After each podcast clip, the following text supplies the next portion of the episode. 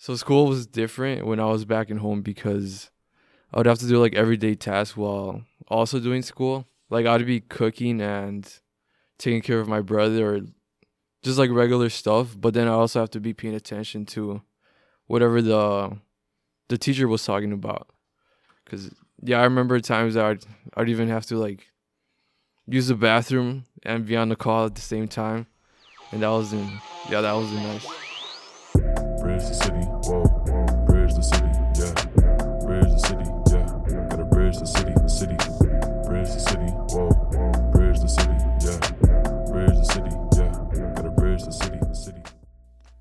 Welcome to Bridge the City, a podcast recorded in Milwaukee, Wisconsin. Our mission is to bridge together people, resources, and ideas that inspire Milwaukee to action. I'm your host, Benjamin Rangel, and today we are covering a topic that's been covered a bit on our podcast in the past. Um, it was one of our original themed episodes um, over close to 100 episodes ago, three years ago, when Kyle and I first started the podcast. But that topic is education. And today we're talking about what does education look like during a pandemic? All right, so I'm sure we've heard stories and we, we've um, maybe have students of our, of our own, children of our own who are in school. But I wanted to revisit Anthony McHenry with Milwaukee Academy of Science. He's the CEO there. And last summer, we had him on the podcast to talk about uh, what their school was doing to bridge the digital divide. Obviously, with remote learning happening throughout the country, there's a huge equity gap when it comes to resources and access to technology. Um, but this episode is less about that specific topic and more just trying to get a sense of what has school been like for folks, uh, especially here in our city. So uh, you heard from my own student. Yes, I, if you didn't know, I'm a teacher myself. Uh, you heard from one of my own students, uh, Julian, in the beginning of the podcast, giving you a really important tip not to bring the Zoom call with you when you need to use the restroom. You'll also hear from another one of my students, Rodrigo, uh, later on in the podcast, and you'll you'll kind of hear the student voices interspersed amongst the conversation with Anthony McHenry from Milwaukee Academy of Science. Uh, so please enjoy the episode. Before we jump into things, I also want to help you with your Christmas shopping or holiday shopping. Uh, any type of shopping, really, and uh, let you know that we at Bridge the City have these beautiful t shirts. They say Bridge the City on them, but the main point of the shirt is to promote local engagement.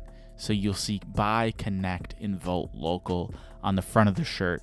And you can check out our social media to see what the shirt looks like. You can also go there to direct message us to let us know if you're interested in purchasing one of those shirts, because typically you would have to become a patron, which by all means still do. Still, please support us in our work, local, independent, ad-free journalism by becoming a patron uh, at patreon.com slash bridge the city uh, low as $4.14 a month but maybe you don't want to commit to a monthly payment maybe you want to support local journalism just one time and get a dope shirt while doing it uh, please let us know. Reach out to us if you're interested in getting a shirt. We can deliver that to you uh, just in time for christmas too if that's what you're into. Um, for just $25 you can get a bridge the city vote connect and buy local t-shirt. With that let us jump into the conversation with anthony mchenry the CEO of Milwaukee Academy of Science, and uh, again, hear from some of my own students from Cristo Rey Jesuit High School, Julian and Rodrigo throughout. Enjoy. All right. Uh, why don't we get started with just uh, introducing yourself and your role? You've been on the podcast before, but let's just remind listeners. Well, first, I just want to thank you again for allowing me to uh, be on the podcast and spend this time with you. My name is Anthony McHenry, and I am the CEO of Milwaukee Academy of Science. Uh, we are a K 4 through 12th grade public independent charter school. Uh, we are currently in our 20th year. Uh, and just for the context for listeners, um, how has um, Milwaukee Academy of Science been doing school during COVID? So we've probably heard more times than ever before terms like hybrid, uh, synchronous, asynchronous. What has uh, that been like for your students and, and your staff? How have you all been doing school? Sure. We spent most of the summer planning three different schools uh, uh in person, a hybrid, and a 100% virtual. Uh, we were informed by the City of Milwaukee Health Department uh, that all schools would need to start virtually um, until they had a, an approved school reopening plan. And so we then uh, launched full speed into preparation for a virtual uh, program. We've continued to operate the program uh, even through today. Uh, part of the reason why we chose to do so is uh, the population that we serve at our school is uh, mostly on the north side of Milwaukee in some of the most impoverished uh, zip codes in our city. Uh, those are also the zip codes who have struggled the most in terms of their number of positive cases uh, and the percentage of positive cases as well. Uh, the primary zip codes we serve have at times been in the mid to upper 30% in terms of their positive rate.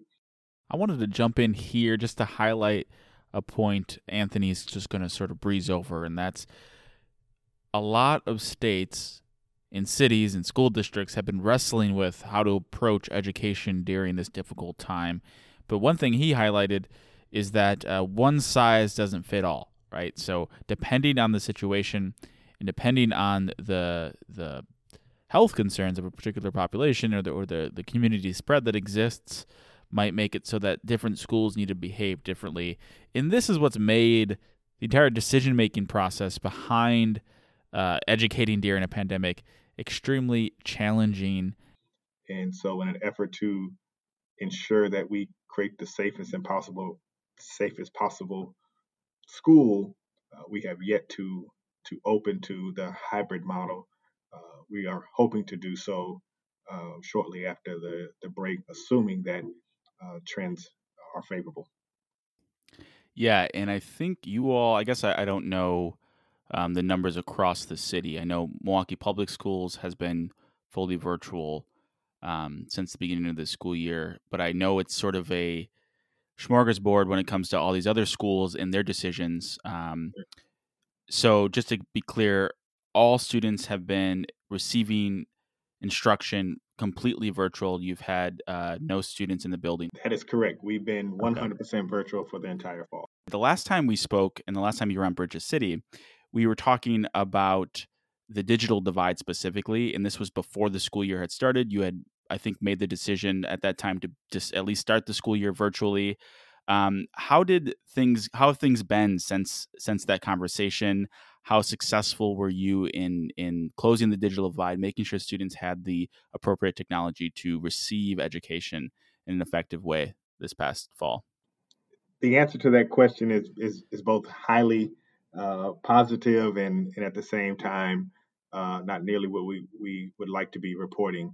Uh, the good news is through uh, some support of partners, uh, our own uh, financial resources, we were able to completely eliminate the burden of technology and Wi-Fi for, for our, our scholars and families. And each of our young people have a device and the appropriate Wi-Fi I, I use the word appropriate Wi-Fi because one of the things that we learned was that asking if families had internet at home was not the appropriate question. Uh, many of our families indicated that they had internet, and yet the internet, the data package was not sufficient for the learning platforms that we've had. And so we've been able to, uh, through our partnership and relationship with City Forward Collective, uh, get access to hotspot devices uh, at about a, a three times the number that we anticipated to make sure that we could get the hotspots to the families so that they had the appropriate uh, level and amount of data that they needed. So that's that's the good news. We're we're very fortunate that we are at the one to one in terms of technology and the appropriate Wi-Fi. Uh, I'm also really pleased to say that the virtual program that we have is um, is is I would say amongst the best um, that that I've seen and heard about, uh, both in terms of the rigor, in terms of the the quality of the instruction, and the amount of time that we are requiring of our young people. It's about double uh, what is, is happening in uh, most schools for synchronous instruction. The reality of it is, is with all of that piece of good news, we're, we're still there's just no way to mirror the type of growth that can happen when you're in person. That's that's just the reality of it. We recognize that, and that um, we very much look forward to the day when we can have all of our young people back in the building uh, so that we can, again, expedite the growth that those young people can and should have. I think now might be a good time to check in with our student voices and hear what they miss about school pre COVID 19. Um, I already mentioned it, the social part, just being able to hang out with with classmates and just fool around and and maybe even like um like human touch. I don't know, like high fiving your friends, hugging them. You can't do that anymore. Hey, I'm Rodrigo de Leon, a Cristo student, a senior in Cristo. Um, I really miss the the social aspect, like where you get to sit, talk to everybody. I like the crowded hallways. I liked not having to be six feet apart without someone behind your back checking on you. Um, I felt it was more social. There were sports, which right now there's sports, but um, I heard that you have to get COVID tested three times a week, so it's not the same. Despite students like Julian and Rodrigo missing what school used to be like and not loving what it's like now, uh, listen to sort of how blown away I was by uh, the challenges Milwaukee Academy of Science had to overcome in order to deliver instruction virtually. Again, challenges that are uh, sort of unequal across the spectrum of different schools depending on resources and um, what schools had at their disposal prior to COVID and then even during and throughout COVID. And I want to highlight something you had said in that response, specifically that uh, that you weren't at initially when you asked, "Do you have Wi-Fi at home?" You had some families identify yes, but then you realized pretty quickly that the Wi-Fi wasn't fast enough for uh, virtual instruction. And then you said something too, kind of casually, but I want to point it out because I think it's a it's a major accomplishment that you had to um, what was it triple the amount of hotspot devices you you lent, lent out to students or provided to students. Is that correct? That is correct. And and can you? I don't know if you have these numbers on hand. I maybe should have given you a heads up. But like when, when we talk about that, the, the, number of hotspots you had to provide, like what is that number? Like how m- many hotspots total? Do you know? Yeah, I think the number is around 360 or 380. So 300. Wow. Okay. Sorry. That I, I, that was more than. sorry to interrupt. That was just more than I anticipated. 380 uh, hotspots. Correct. Holy cow! And uh, just to provide some context, some more for listeners, I'm kind of blown away. Um, uh, how many total students do you serve? Just under 1,300.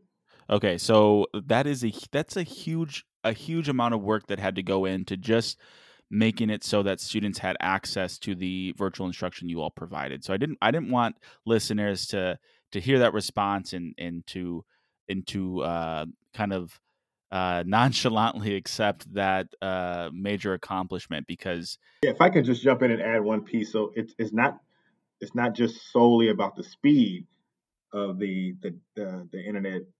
It's also about the amount of data.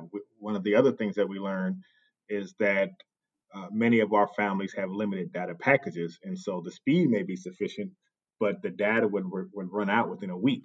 Uh, it's a monthly package, and, and so the data would run out in a week.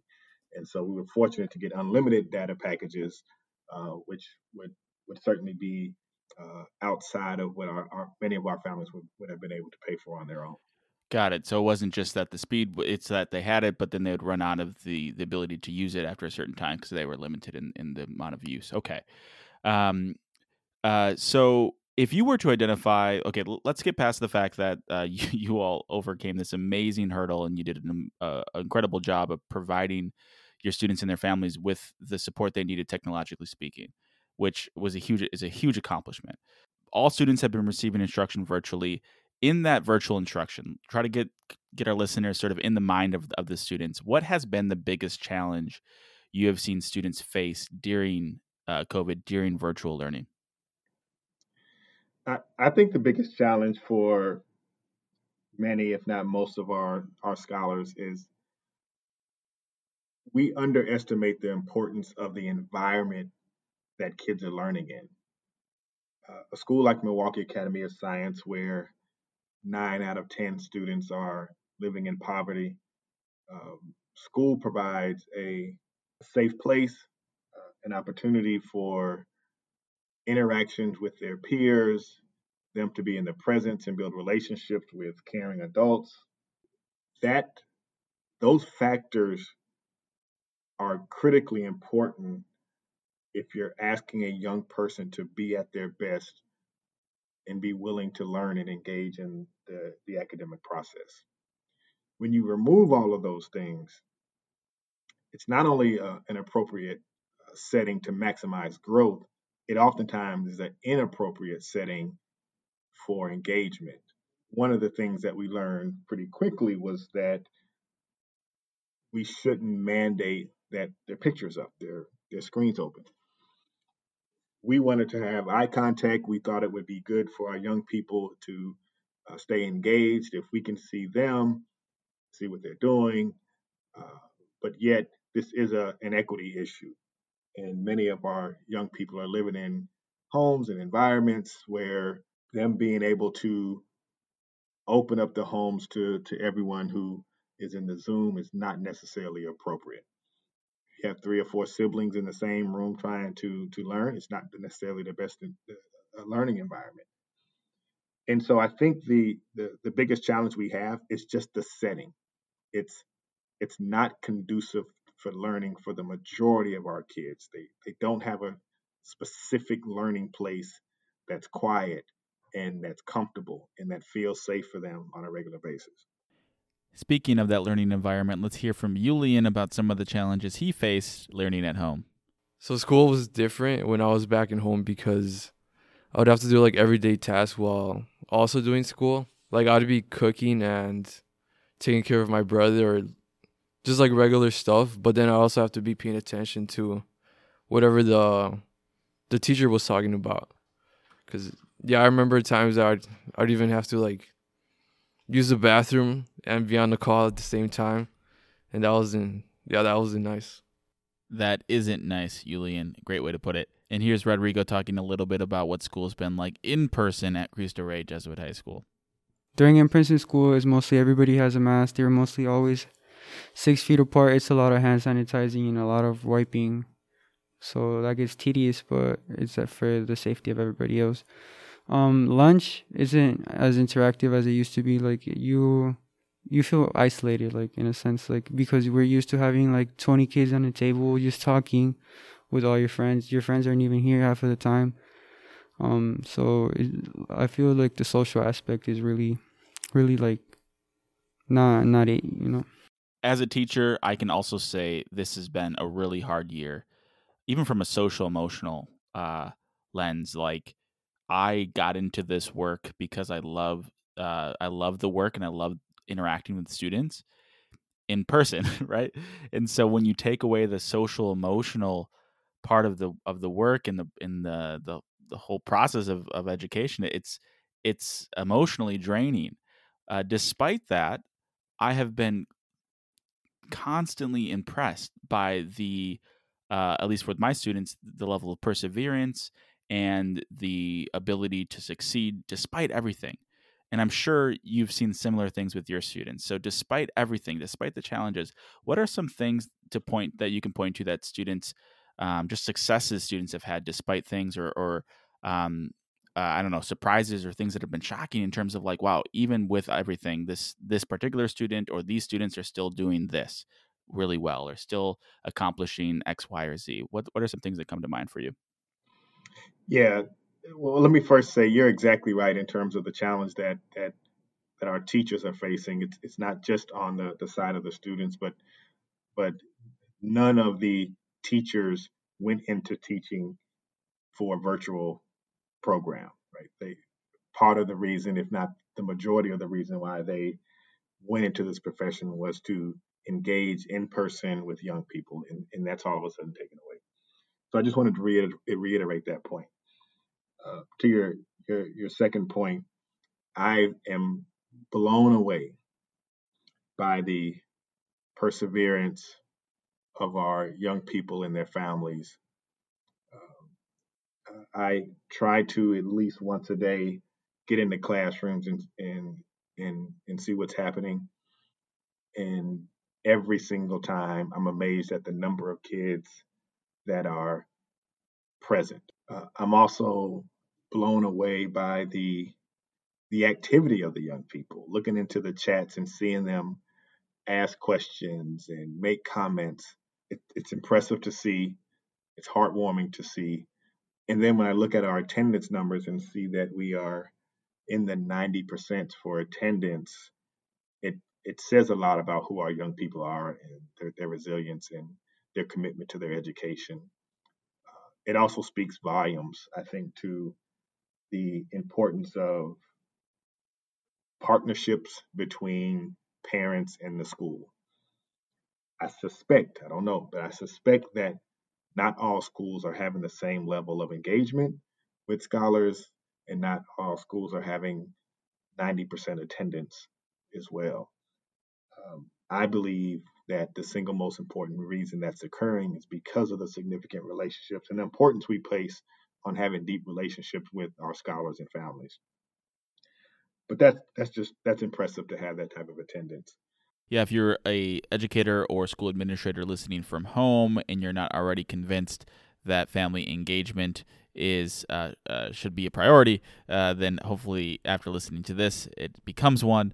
Uh, also, uh, Anthony talks a little bit about how unique the challenge is for high school seniors, in particular when they have graduation and college to be concerned about. Uh, and then when you look at our high school students, who for them um, their challenges are even more significant because there's less grace for them than they are, let's say, for our younger kids, uh, because they have to have their FAFSAs completed if they are seniors. They have to be earning credits because their credits will determine whether they will um, be able to graduate on time. They have to maintain a GPA uh, that will allow them to not only graduate, not only be accepted into post-secondary education, but puts them in position to go to the types of schools or trainings that they would like to go to, while we're also pursuing um, pursuing uh, making sure that they're prepared for the ACT winning if they have to take that as well. So there's just not a lot of grace there, and and yet uh, our high school students have responded. Uh, we're in December, and I think we're already at 100% completion of FAFSA. Uh, all of our students have already uh, applied to at least one. We might even be at two um, uh, colleges or universities. Just really impressive for our young people to be re- responding at the level that they have. And quite honestly, uh, I have more faith and confidence in, in our young people uh, than, than than probably many would, would think is possible. And yet I'm even surprised at the, the level of engagement. Uh, without question, I don't want to give people the impression that that um, that you know we don't have the opposite end of the spectrum true. We are working really, really hard to maintain contact with a handful of kids and families who uh, it's it's very hard to keep up with. Prior to the pandemic, between 50 and 120 kids on a given day was, was could be classified as homeless. Since the pandemic, 45% of our families have been uh, their employment has been impacted. Either they lost their job entirely or partially. So things have gotten significantly worse.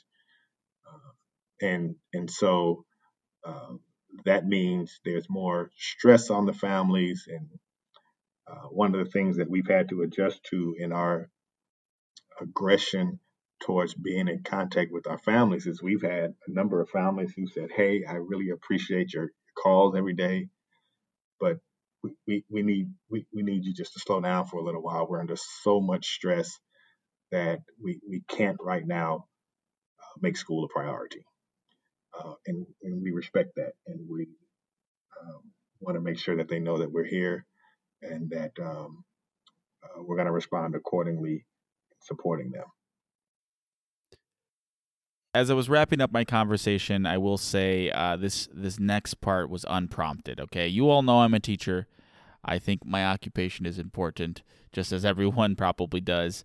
Uh, but I promise you, Anthony McHenry, unprompted, went on to talk about how teachers need to be celebrated a bit more, and quite frankly, I would agree. Well, I, I touched a little bit on kind of the challenges that, that teachers are, are facing, but I, I just want to shed a little more light and speak a little bit more in detail so that the the the audience has a greater understanding of the, the work.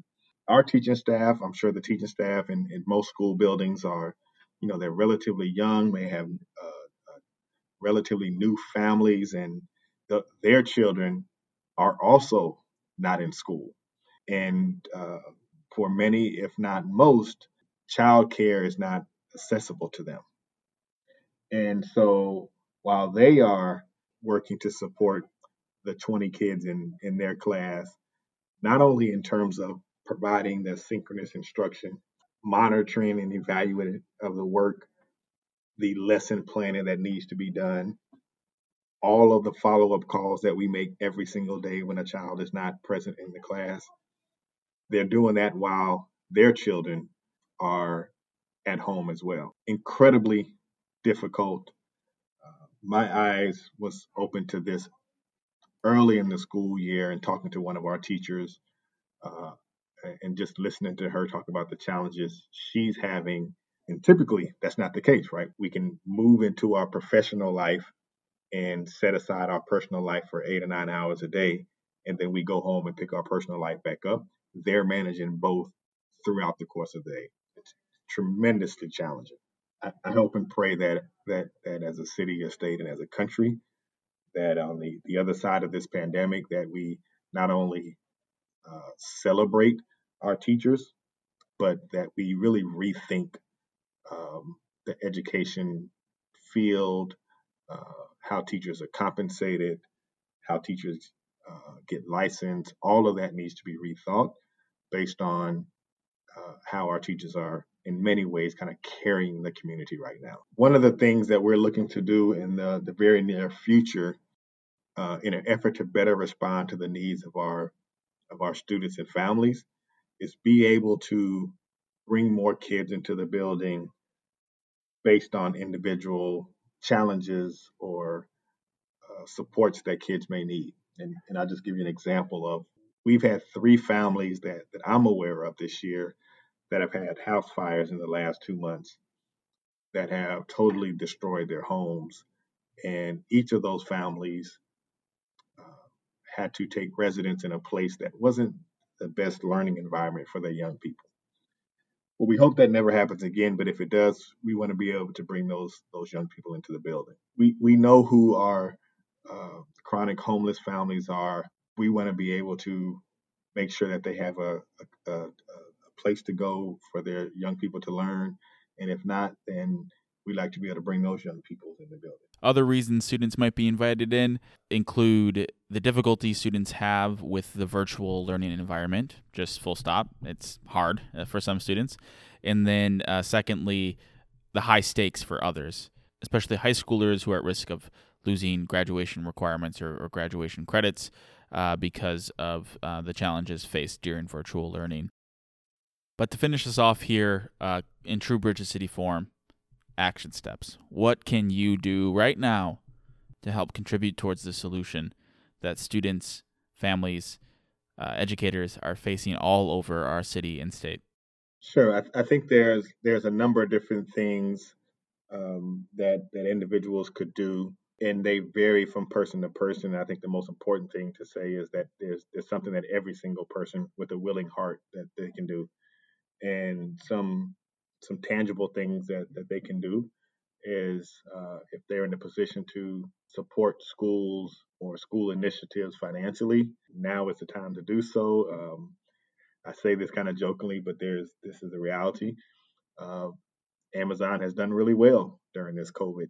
Uh, but what would happen if each of us took a little bit of that money we give to, to Amazon to support education here in Milwaukee? And even if you're not familiar with an individual school, that's uh, doing the, the, having the type of successes uh, as say Cristo Rey or Milwaukee Academy of Science, um, there are larger entities out there that are supporting our schools like City Forward Collective, Milwaukee Succeeds, etc. And now more than ever, um, we need financial support. Uh, I mentioned 360, 380 hotspots. Those devices are about $300 a piece over the course of a year.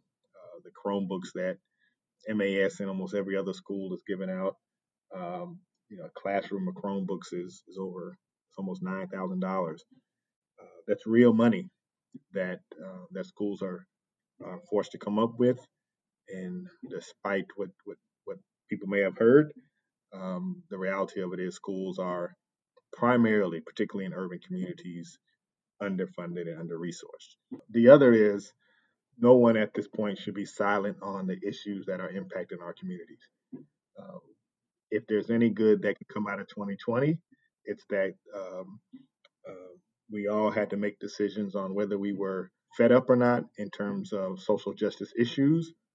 Uh, and if you are amongst those who are fed up and feel like uh, equality and equity should be an American trait, then I, I ask you to to speak up early and often. Uh, get involved with initiatives that can can really can can really push the issue, because at the end of the day, the reason why MAS and schools like us are having the the, the challenges beyond what the suburban community is, is is having is because of a lack of distribution of resources. And if we can increase the amount of resources that are in communities of color, then uh, we will begin to overcome some of the social emotional uh, challenges, some of the uh, challenges in, uh, that come along with living in poverty um, would be reduced. And so I, I, encourage everyone to to not be on the sideline, but to be involved in the ongoing conversations uh, about what type of Milwaukee, Wisconsin, and United States that we want. And then finally, one thing we all have in common is we care about young people. And uh, I would encourage individuals to uh, check on their family and friends, uh, communicate with them more now than, than they ever have. Because one of the things that we know for certain, and we're starting to see data to support this, is that it's harder today to be a child than it's than it's ever been. Um, I was talking to a school leader of one of the wealthiest student bodies in the Milwaukee area, and uh, the number of attempts of suicide has been significantly higher than anything that they've ever experienced before. So imagine what's going on in the hearts and minds of the young people who are living in poverty. So let's let's let's be mindful to check on our young people and to not assume that they're doing well because they smile in your presence because we don't know exactly what they're doing uh, when they're alone and how they're feeling when they're alone. So I would say that's the third thing that I would ask of individuals. Uh, but again, most importantly, there's a place for everybody who has a the heart to support um, schools and young people, uh, particularly those young people of color. And to finish us off, some inspiring words from Rodrigo and then Julian. Um, just persevere, get through it. It's just, it's just a year. You have many more years to live, and this is just gonna be a struggle. You're gonna surpass. That's gonna make you stronger. So just push through. I would say to just keep keep going through. Everybody's going through it. It's difficult, and I know a lot of people that are struggling with mental health because they're all locked up because of COVID. So just you're not alone, and just keep going. You got this. Yeah. Thank you so much for listening to Bridge the City. I hope that you were able to think about your role in supporting education here in Milwaukee. Uh, please consider buying one of those t shirts I referenced in the beginning of the episode. You can see them on our uh, social media uh, Instagram, Twitter, so on and so forth. Uh, thank you so much. And as always, let us know how you have helped bridge the city. Bridge the city, whoa. Bridge the city, yeah. Bridge the city, yeah. Gotta bridge the city, City. Bridge the city. Justice